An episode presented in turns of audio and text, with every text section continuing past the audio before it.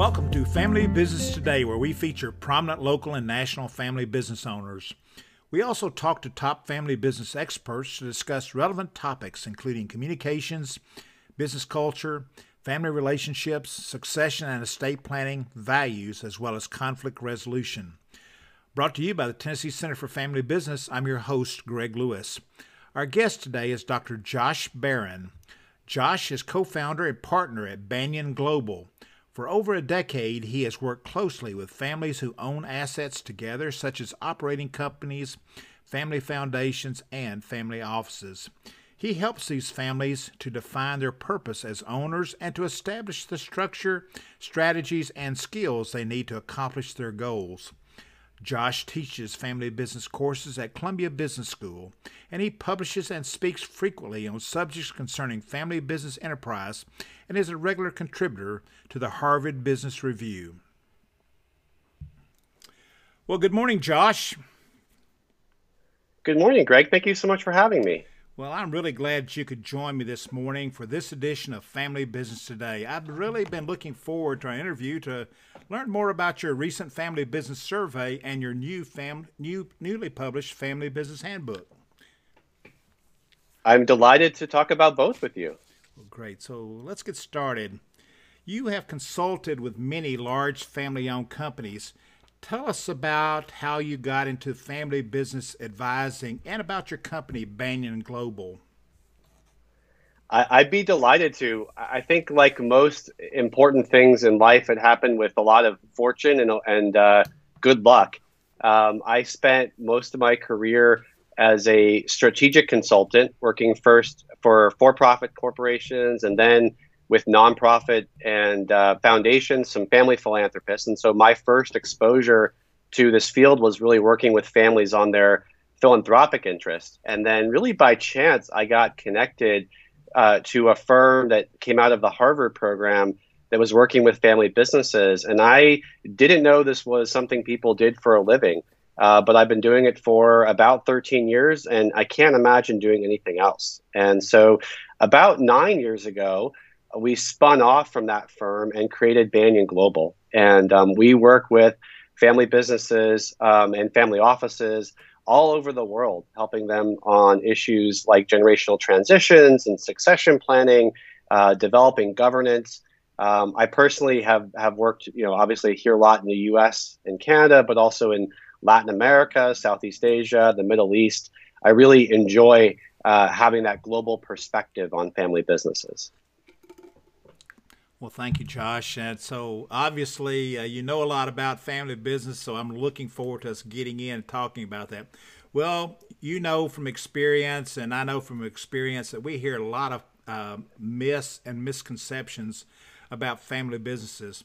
What are some of the most common myths surrounding family businesses that you've seen or heard of? Sure. I, I, think the, the myth that is probably the most common, and it's actually one of the first things I learned and uh, when I joined this field, and I think probably the most unhelpful is is what's often called the three generation rule. This notion that you know family businesses you know don't survive three generations. That the first generation builds the business, then the second generation rests on their laurels, and by the third generation, like the family is poor again. And you know, of course, the statistics are, are, are out there, and there's some truth to them uh, in the sense that most family businesses don't make it through three generations. Mm-hmm. Uh, but the reality is, most businesses don't make it through three generations. If we're talking about, you know, 90 years, um, the statistics on, on any business lasting for anywhere close to that long are, are even worse uh, for non family businesses. And so, you know, oftentimes there's this sense that family businesses are somehow more fragile than other kinds. Um, I even I teach at Columbia Business School, and I can't tell you how many times I've had students you know, raise their hand in class and say, "I'm the third generation. I'm the one who's going to screw up this business." And of course, I say, "Absolutely not. That's not that's not the way this works." Right. So, family businesses are actually more uh, more easily sustained than other kinds. If you look around the world, most of the longest lasting businesses are going to be family companies, and there's things that family businesses are able to do, which raises their odds. So I I think this idea of, of family business fragility is probably the biggest misconception. The other one I'll mention because I think it's also the thing that if, if you know anything about family businesses, you probably know they get into these horrible feuds and fights, right? I mean, these are the these are the things that make for great uh, dramas, whether those are you know magazine stories or or fictions like you know Succession on HBO or, or Dynasty in Dallas before that.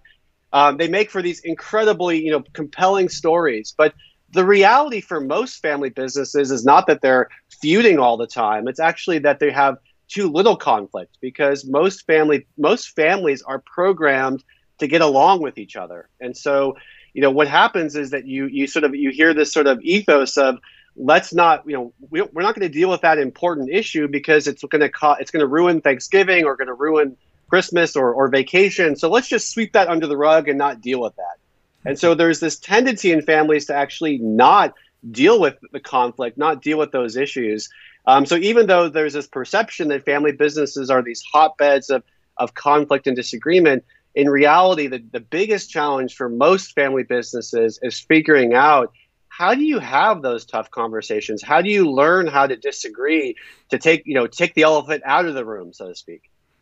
Well, yeah, thanks, thanks for sharing that. I know uh, in our work with uh, family businesses, uh, when it comes to conflict, we talk about the three C's uh, communications, communications, and communications. So it's sure, it's, absolutely. You've got to talk. You've got to talk about it, uh, it to work to work through it, and then also to respect others for their opinions uh, and part of that. Well, you recently completed a family business survey.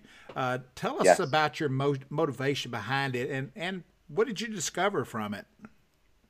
Yeah, great question. So we actually did a, a survey twice. Uh, one was around the, the April, you know, March, April timeframe, right as COVID was happening, and then the other was the end of the year, November, December. And the, the first time we did it was really just a sense of, you know, we care deeply about the field. We're not a professional survey company or anything like that. We just wanted, but we do have a good network of family businesses and just wanted to sort of surface the you know how are people doing and what are you doing in order to make it through this difficult time and then we wanted just to get an update on how people were doing you know back towards the towards the end of, of 2020 um, and uh, so that was sort of the motivation for it i think what we found is probably no, not that surprising. I think you know it was a t- it was a tough year for sure. for family businesses.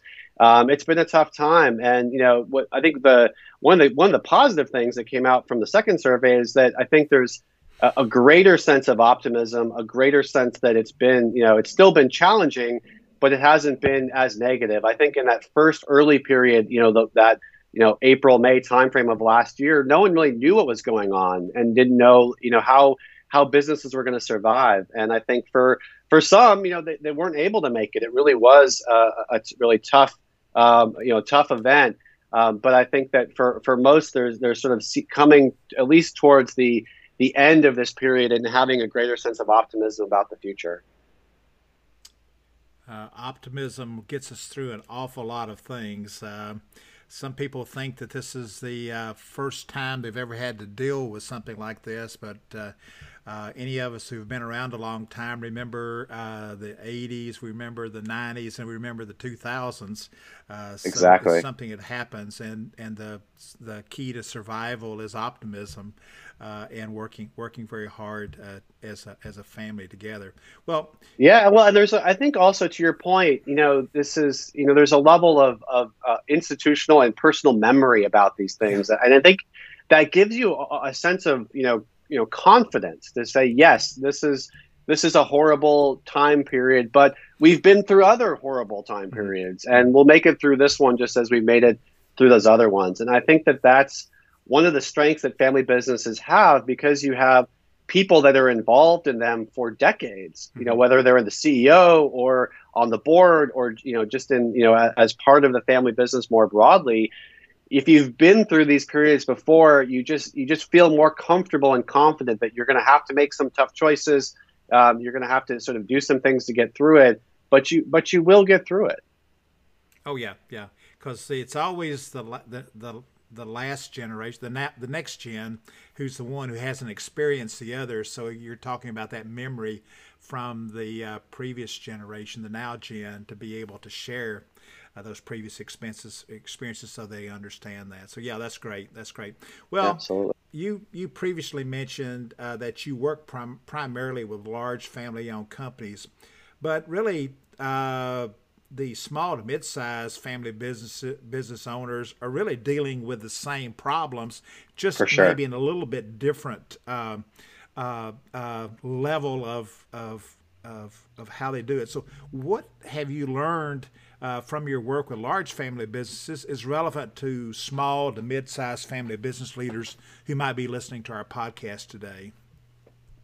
Yeah, and, and Greg, I completely agree with you. I, I don't think that you know the, the, the, number of zeros at the end of the, yeah. of your revenue number really makes that big of a difference. Certainly, you know, in, in the U.S., one of the complicating factors is the need to deal with estate planning, and certainly that's probably the one thing that is a big difference between a very large family business and one that is able to you know deal with lifetime gift exemptions and those kinds of things so that the estate tax is not such a big deal that's I think that's probably the only major difference. I think the similarities are much more common. And, and I think what I'll point to in particular, I think what we've really learned from our practice and maybe makes ours a bit different than than some of the others is we've really um, you know honed in on the importance of ownership in the long-term success or long-term failure of, fam- uh, of family businesses. And, and ownership is something that just doesn't get a lot of attention in the business world. You know, I teach at a business school.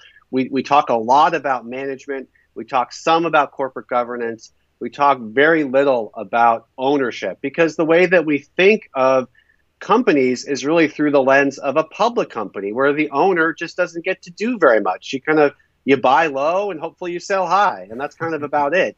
But in a family business where the owners are are people where they know each other, they're related, they're they're not investors in a bunch of companies, they're invested in this particular company.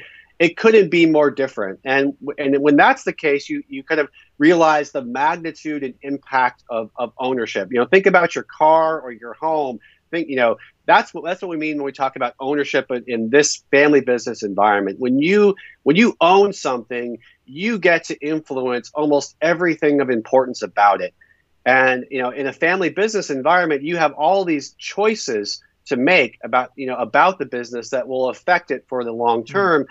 and and how you make those choices is going to affect whether the business is able to last or not. Yeah, yeah, it's uh, uh, you know.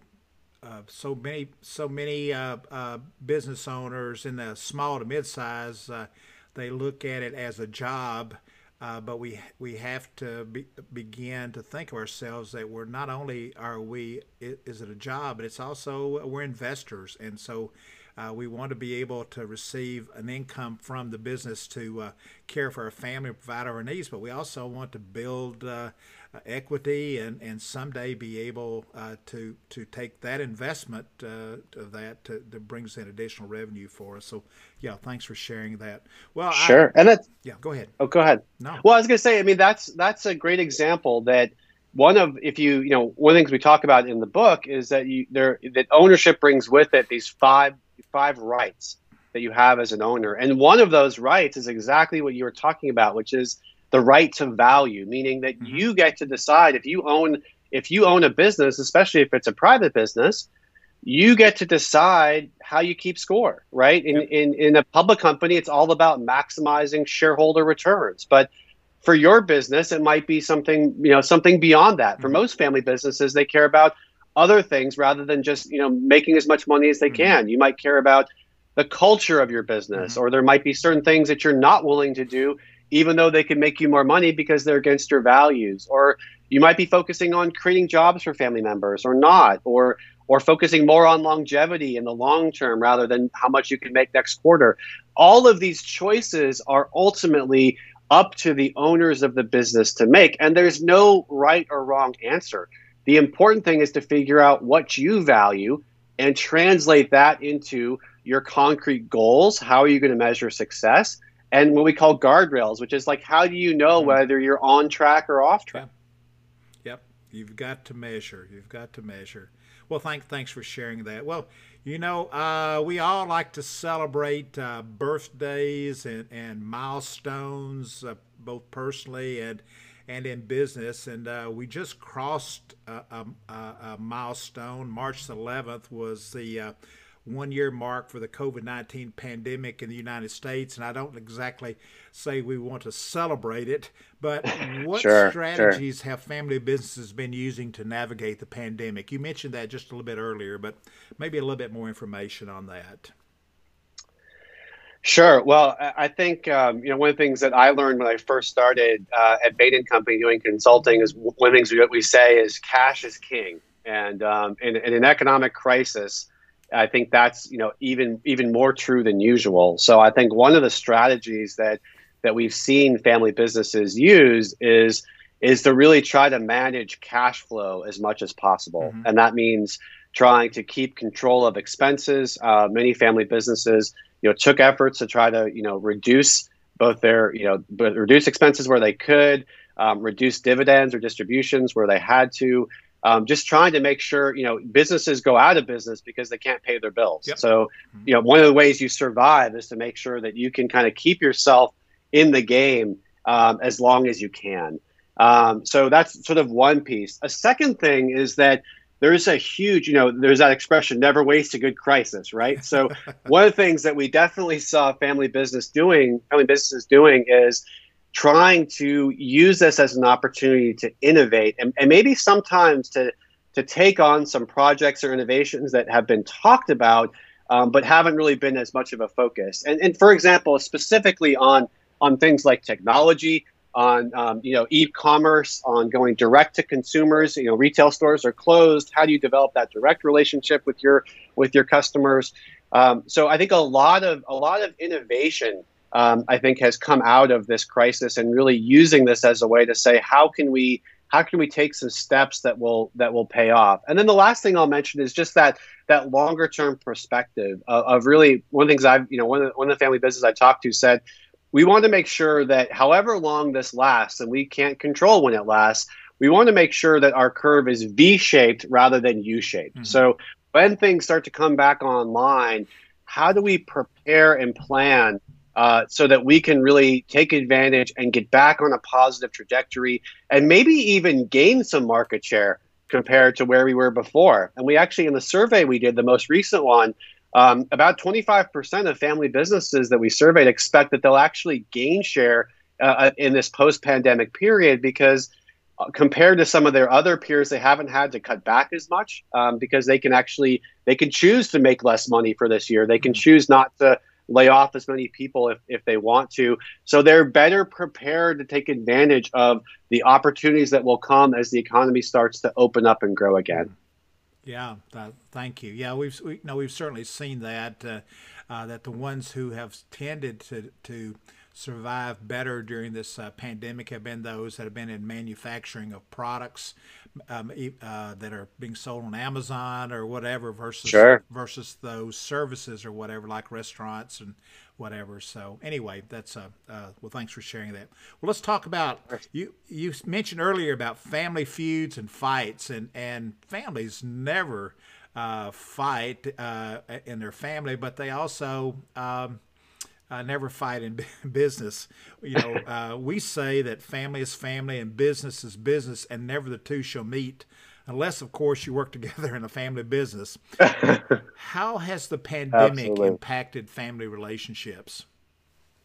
Uh, it's a great question, and and I, one of the classes I teach at Columbia is called Managing Conflict in Family Business. So I, I definitely uh, definitely familiar with with some of these the realities that can come with being part of a family business. Um, look, I, I think it's like it's like many things. Um, there's not any one answer. You know, when we surveyed families on on how the pandemic was affecting the relation their relationships, you could basically split the responses into thirds. There's a third that saw no impact; it really didn't affect them in any meaningful way. There is a third that saw a negative impact, and, and that's where um, you know the, these tensions and issues you know magnified uh, things that were already going on, right? So we were already having some tough times or, or, or, disagreements, and you throw a bunch of tense situations into the mix, and, and, and, and you know you mix those things together, and you get a, a much more combustible, um, pro, you know, a situation at the end. And then about a third actually saw a positive impact, and, and what they would talk about um, is basically how this you know pandemic really creates a, a reason for for coming together uh, for finding common cause and common ground, and for ignoring some of the things that may have been annoyances or you know uh, mm-hmm. causing some challenges before, and actually you know allowing them to develop closer. Uh, closer relationships. So, mm-hmm. yeah, I, I, think it's like many things in life. You know, you can't really control what happens to you, but you have a lot of influence on how you respond to it. Mm. And I think that for so, a lot of family businesses, were able to, you know, to to really use this as a rallying cry and to and to come together. But of course, for others, it's just it was it was stressful. It was hard, um, and and it made some of those tensions uh, more exacerbated. Yeah, yeah, yeah. Well, uh, let's go back to this uh, uh, uh thought about uh, transition planning for just a second. Sure. Um, um, you know, when I when I'm talking to family business owners about their transition planning, I said there's only one thing that I can guarantee that 100% of us will transition whether we want to or not. and yet, the SBA states that 40% of business owners of privately owned companies are considering transitioning in the next five years, and the primary reason for failure is a lack of planning. Yes. So,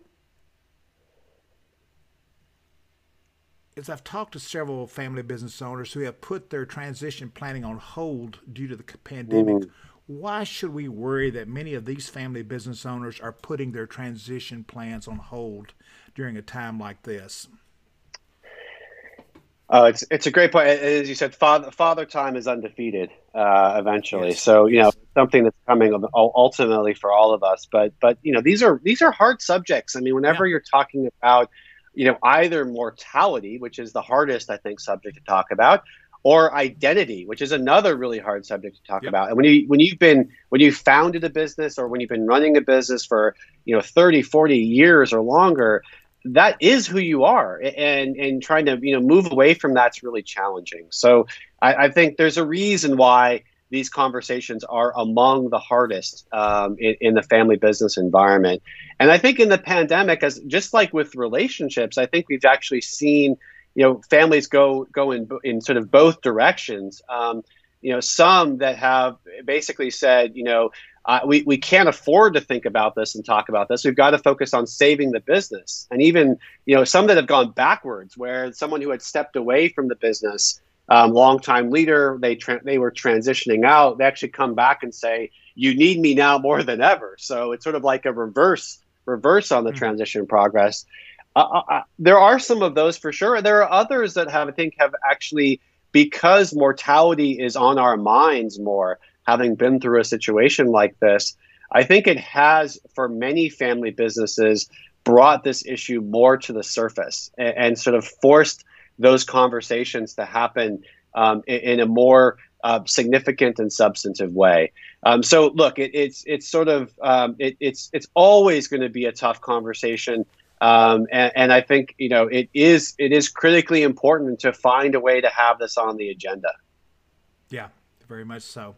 Yeah, and you were you were talking about earlier. It's hard hard to uh, uh, plan the transition uh, because of identity, because uh, we all know that uh, a big portion of family businesses, their name is in the name of the business. Their name is on sure. the door, and so it, it's very very hard to give to give that up. So I get that. Well, let's let's change directions for a few minutes. Uh, sure. Uh, you and your co-author Rob Lachenauer have just published the Harvard Review Family Business Handbook. Talk about your inspiration for it and how you hope it will help family businesses. Sure. Well, the inspiration I think was twofold. The, the easy answer is that um, my Rob and I have been writing for Harvard Business Review for almost ten years now on family business topics, and they asked us to write the book. And, and when I think when Harvard uh, Business Review asks you to write something, the answer is you, you should ought to be yes. So that was one. But I think more deeply, you know, we've just found we've learned a lot about um, about family businesses over the over the, the you know decade and a half or so of each of us doing this work. Um, and we, we really wanted to share it. We know that you know we have a, a, a good thriving consulting practice, but we know that we'll only ever be able to work with a small slice of, of the sector. And we really believe in it. I really, I really believe that, you know, family businesses, you know, when they're done right is the best form of capitalism. Mm. You know, it's, it's a more sustainable uh, a way to run a business, to grow a business. And the more family businesses that are able to, to sustain and be successful, the better off all of us um, as, as a society and an economy will be. And so the, the main inspiration was just to share what we've learned um, with as many folks as possible in the hopes that it will help spur some valuable conversations within their families and help them to deal with the challenges that come with being part of a family business. Hmm. Thanks for sharing that. I've enjoyed uh, reading uh, parts of it. Uh, so, yes, thank you. Thank you and, and to Rob both for spending time to create a, a handbook for our family business clients. Well, um, you've talked some about ownership and longevity when it comes to family business. So tell us what drives you to study these topics and, and why are they so important in your research? Well, you know, as I said earlier, I think ownership is a really misunderstood and and, and underappreciated import you know importance in in long-term sustainability as well as just in in company success. You tend to kind of underestimate how how important it is, and um, because it's not really taught much, we, we've just found that there's a huge value in helping companies to understand how do you become an effective owner of a business? And the, that these lessons are important whether it's a company that you're running day to day there are certain choices that you still have to make as, as an owner. Um, or if, if you reach a, a size complexity of the business where you have, you know, folks, you know, some folks who are uh, who are running the business, others who might be sitting on the board or might be owners of the company, uh, but are not actively involved in either of those two things. Um, and so it, there's that common, denomina- common denominator of understanding what does it mean to be an effective owner. And, and so that's really what's driven us to sort of, and through our, our work with families is to sort of understand how do you do that effectively um, and, and, what are some of the tools and frameworks and approaches that you can use to really step up your game and to become uh, more effective owners of the company very good very good well, let's go back to the Harvard Business Review. Uh, you've said you've written several articles. Uh, one of the articles I want to focus on for focus on for a second is build a family business that lasts. About companies that have been in operation for not 10 years, 20 years, but hundreds of years. Uh, some brands that our listeners may uh, not even have thought of as family owned companies. Uh, Vitamix is an example of it, uh, Jose Cuervo, and CNA. Does your core advice differ for family businesses uh, who are in founders or in the first generation, second generation, or even third generation of business ownership? It's a great question. I mean, of course, the answer is yes. I think you know the issues that you're going to have to wrestle with are going to be different as you as you navigate through the generations. You know, I think as the as the founder of a business, some of the some of the big choices that you're going to have to make are do I want this to be a family business, right? I mean, do I want to? I built this company that's successful. Do I want to? Do I want to sell it? Do I want to, or do I want to pass it down uh, to the next generation? And if so, how how should I do that? Do I want to, you know, do I want to give it equally to my children? Uh, do I do I want to have some, you know, maybe I the the economic value is shared equally, but I want one of them to be in charge. Um, you know, how do I structure that to make it um, efficient from an estate planning perspective? Uh, there's all kinds of issues that are specifically related to that founding moment. And of course, as you go through the generations, you're facing different challenges. You know, siblings are, you know, our, our sibling relationships are the longest of our lives. Uh, it, you know, in ways that are both positive. You can, you know, I've, you know, you can almost say you could say almost anything to a sibling and and sort of still be able to come back, come back around. Um, but on the other hand, you deal with a, a, huge amount of baggage. I mean, the you know the the relationships that you have, your your adult relationships, are still affected by the things that you happened to you when you were eight, nine years old, right? So you have these like very complex relationships, but you also have a, a similar set of values because you all grew up under the same roof. And when you get to third, fourth, fifth generations where you that didn't happen, you you know your your cousins, maybe second or third cousins, you have to do a lot of work to try to to really develop um, those relationships. You can't take them for granted. So I would say it's a mix of both. There are some the, the issues that you have to and the choices you have to make are the same, whether it's first generation or 21st generation. Mm-hmm. But there's always going to be some different dynamics that are going to be specific to the, the time, the generation, the complexity of the family and the business. Yeah, yeah. Well, I appreciate that. Well, you mentioned something uh, there that I I think uh, a hundred percent of family business owners that I've worked with, uh, and probably most all of them is is wanting to treat your children, your family members equally. Uh, and we mm. always talk about the equal of treating them equal versus treating them fairly and it's something that we could do an entire podcast on that one. of course. Uh, but anyway, but thanks for sharing that. Well, uh, you know, uh, I have grandchildren, and, and we so we read a lot of, of children's books. So, uh, but uh, you, you, talk about the Goldilocks zone of conflict for family businesses. Could you yeah. t- tell us a little bit about Goldilocks? Absolutely, and I and I have younger children, so I read a lot. I've been reading a lot of those too, and they're good inspiration for uh, for you know for examples for family businesses for sure. And so, the, as as most people re- listening will know, there's the Goldilocks. You know, one one bed's too big, one bed bed's too small. You know, one is just right. Um, but also, I think thinking about the astronomers talk about the idea of a Goldilocks zone that you know life like earth you know you, you, uh, planets can't be either too close to the sun it's too hot too far away from the sun it's too cold. And that's how i would think about conflict in the family business that you know you could it, it both if it's too much conflict where it's too hot um, that's obviously unproductive. You, you know you can't have good discussions when people are feuding all the time.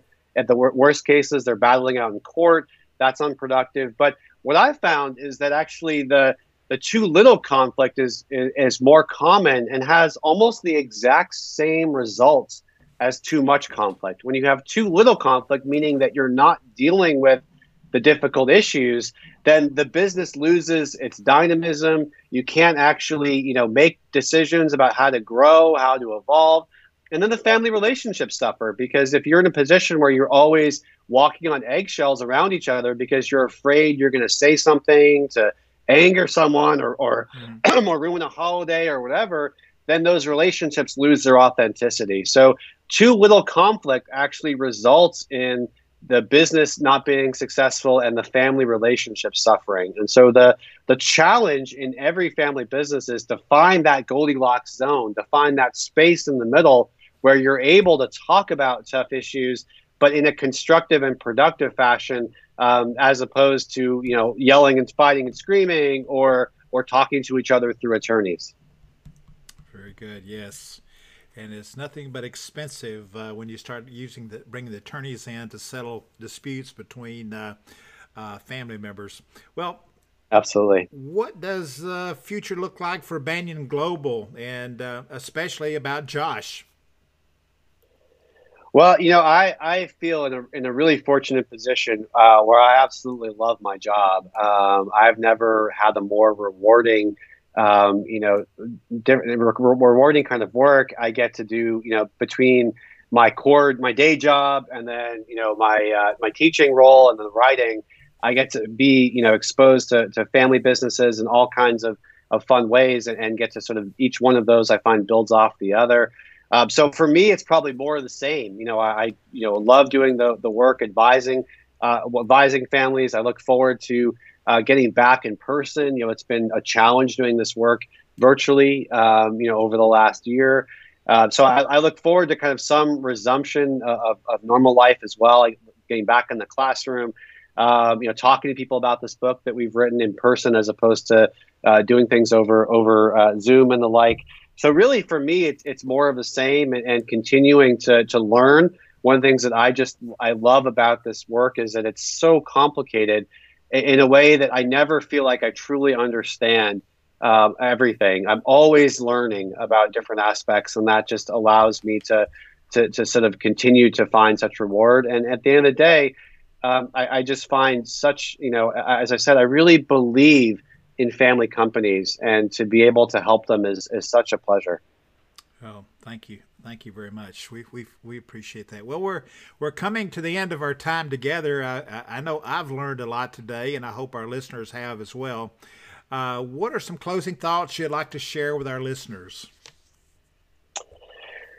What one thought is uh, don't believe the hype. We talked about the three generation rule or the, the, the mythology around that before you know don't get yourself so focused on the negative that you you know worry yourselves to failure or or even create a self-fulfilling fulfilling prophecy around that i really believe that family businesses i think there's lots of great evidence around this are really well positioned to deal with this particular economy that we have in the 21st century. And so I would bring a level of, we talked earlier, Greg, about the importance of optimism.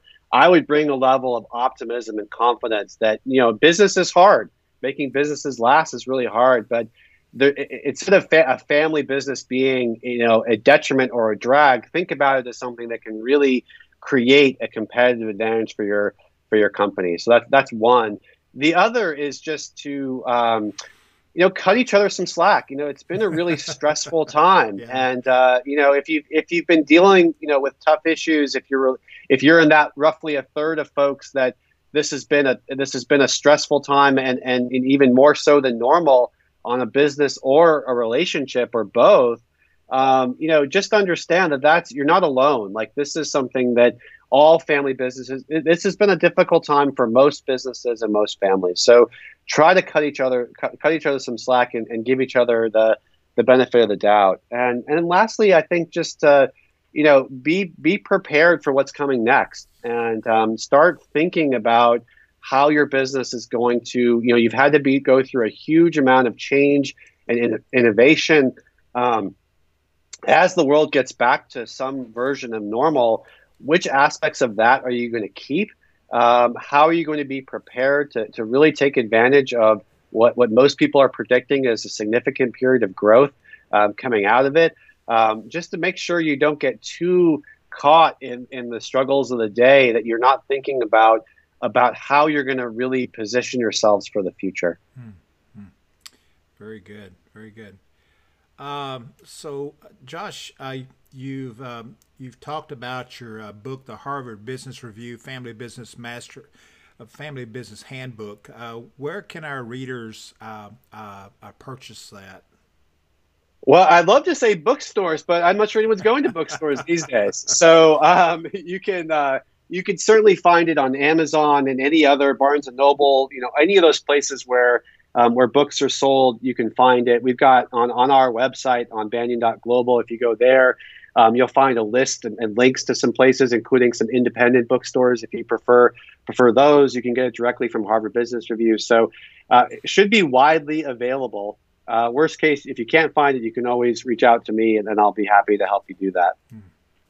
Well, Josh, thank you for being my guest on Family Business Today. Personally, I plan to pick up a copy of your Family Business Handbook and also recommend it to my family business clients. Please accept our best wishes for continued success for your work with family business owners at Banyan Global. Th- thank you, Greg, and thank you for the work you're doing. I think it's just wonderful how you're highlighting some of these, you know, issues and challenges that family business are working on through the podcast and for your continued uh, work with family businesses. It's I, am positive it's making a big difference. Yeah. Oh well, thank you very much, Josh. Well, to learn more about Banyan Global, their Family Business Survey, and the Harvard Business Review Family Business Handbook, co-authored by Josh Baron. Visit their website at https banyan.global.com. To our listeners, thank you for joining us for the Family Business Day podcast, brought to you by the Tennessee Center for Family Business located in Nashville, Tennessee. Our passion is to help families create a positive environment where the family thrives, the business performs, and working together create a lasting family legacy. Whether you're a business owner looking to grow your family business or you're wanting to prepare to someday sell or transition the business to the next generation, check out our free resources on our website at www.tncfb.com. If you want to talk to a family business advisor about your specific family business needs, schedule a 30 minute no cost call by sending us an email to info at tncfb.com. If you want to talk, we will listen. Until next time, thanks for joining us.